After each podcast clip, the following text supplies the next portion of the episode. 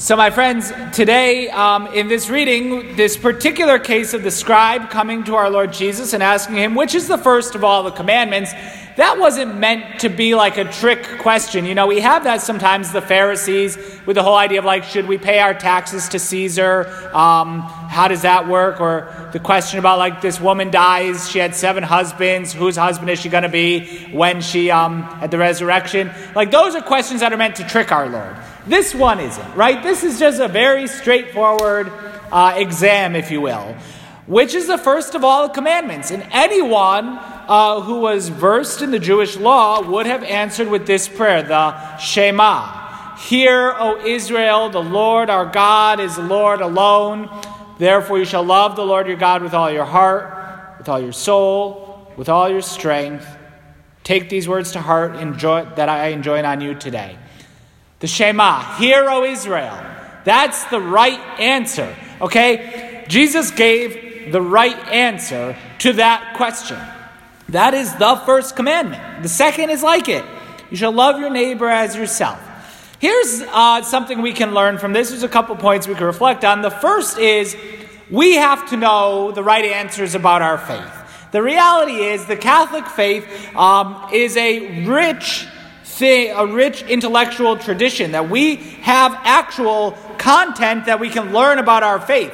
Our faith isn't just a matter of feeling, you know, I, I feel good when I pray. Like, good, well, that's nice, but there's an actual history and tradition, there's actual theology. Our faith is intelligent.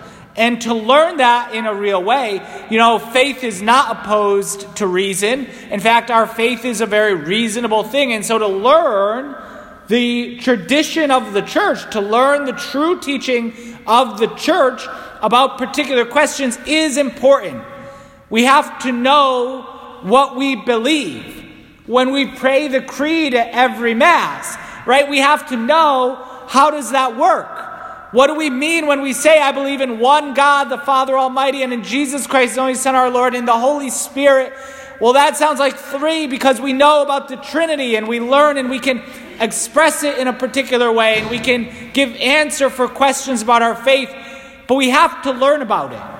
And for many of us, for many of us, myself included, up until I was 18 and went to the seminary, we've never learned about it in other than a children type way, in, in the way that we learn when we're children at Sunday school or in Catholic school. We've never learned about it in an adult way.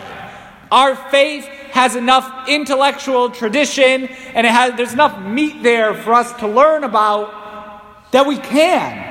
The Catholic faith isn't like some made up fairy tale that if I look too deep into it, um, it's all going to puff away because it's not true. No, it is true. And there's something there we have to learn. We have to learn. We have to know our faith. We have to study it. We have to ask questions. Questions are good if we're looking for the right answer. We have to know um, all the beauty of what God, God revealed Himself to us. Right? God revealed Himself to us. And so we need to learn. We need to take the, we need to make the effort. And we shouldn't necessarily do it alone. Look, I'm reading a big fat, like 800 page book about the Old Testament right now with two friends. And in fact, we're supposed to talk about it tonight. I was supposed to get up to page 50 and I'm on like page 30. So I totally fell behind. Uh, a real kind of overview of the Old Testament. But let's, if you do it together, I could have just let that book sit on the shelf forever. But let's read together. Let's try to find someone. Let's find a good, engaging book about the history of the Catholic Church about theology, about the Trinity, about the person of Jesus Christ, about any of these things, about the Holy Spirit, about prayer. But let's find something. Let's get some friends together. And let's say we're just going to read a chapter every week or two. We're going to encourage each other along. We're going to ask questions. We need to learn about our faith. There's enough there to learn. Jesus gave the right answer. There's an actual answer to that question. What is the first commandment? Well, if you know the book of Deuteronomy, you know Shema. Hear, O Israel, the Lord our God is Lord alone. So that's the first point. We have to learn about our faith. But just learning isn't enough. Just having a lot of book knowledge about the Catholic faith is not enough. That's why the Shema finishes with take to heart these words which I enjoin on you today. That what we learn, book knowledge, what we put in our mind, has to make its way to our heart.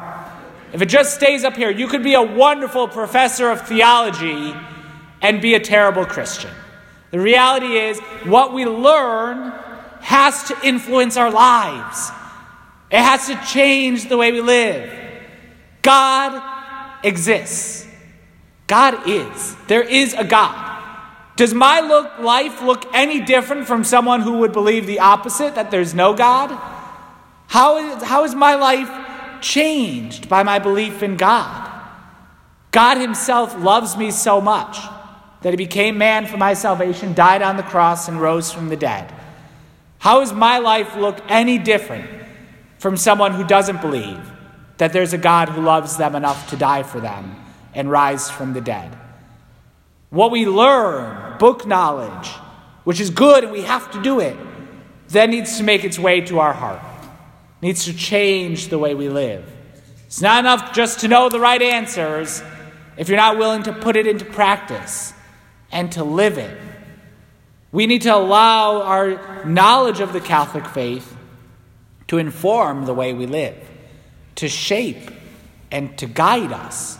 It's more than just about being able to pass the test. No, it's about being able to live the fullness of life that Jesus Christ wants to give us.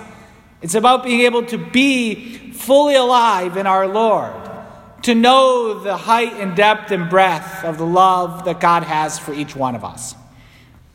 Here's a final point. A big temptation in all of this is at the end of our gospel reading, we have that after this, you know, Jesus says, when he saw that the scribe answered with understanding, he gets it. Yes, the Lord our God is Lord alone. And Jesus said to him, You're not far from the kingdom. You're not far. You're getting really close to the right answer. You're warmer, warmer, warmer. You're really hot. You're almost there. And what do we hear? No one dared to ask him any more questions. When we start really learning about the faith, and when we start really being open and honest and willing to put it into effect in our lives, then there will come a point where we say, if I follow this all the way to its end, I may not like where that goes. Look, this happens in real life all the time.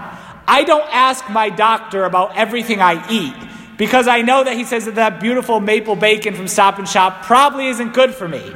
Okay, so I'm just not going to ask you, doctor, uh, and I'm just going to keep on enjoying what I want to eat, right? Um, I don't ask my dentist about having four cups of coffee a day because I know what he's going to say, so I'm just not going to ask him, all right? Um, that can't be how we do it with God. Can't do that with God. But that's what they're doing in the gospel.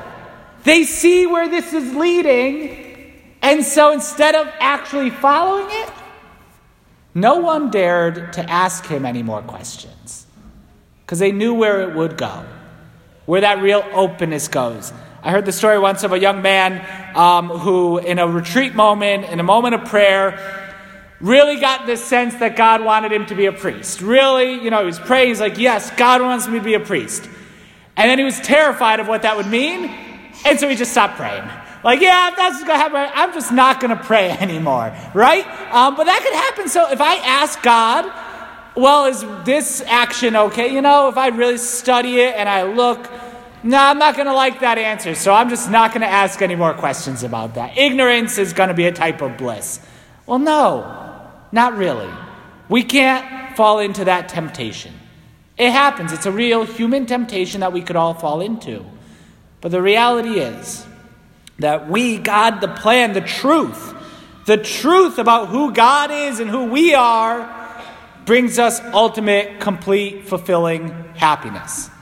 And if we don't want to ask the questions because we may not like the answer, well, then we're cutting ourselves off from that ability to find the true fulfillment that each and every one of us really desires. And so, in this gospel reading today, we have these particular points. There's a right answer to a lot of these questions, so we need to study. We need to know. If somehow we haven't learned these things since we were children, then we need to make the effort, and maybe we should work together on it. Pick a good book, read it together, study and learn about the faith. But don't let it just be head knowledge, it has to become heart knowledge. We got to let it shape and transform our lives. It's more than about passing a test, it's about being the fullness of who God wants us to be. And when that starts to look a little dangerous and we're a little afraid of where that may be, then we need to overcome that temptation to pull away from our Lord because of the greatness of the life that He's calling us to, because of the beauty of that virtue, which right now may look a little bit scary. My friends, this is the path.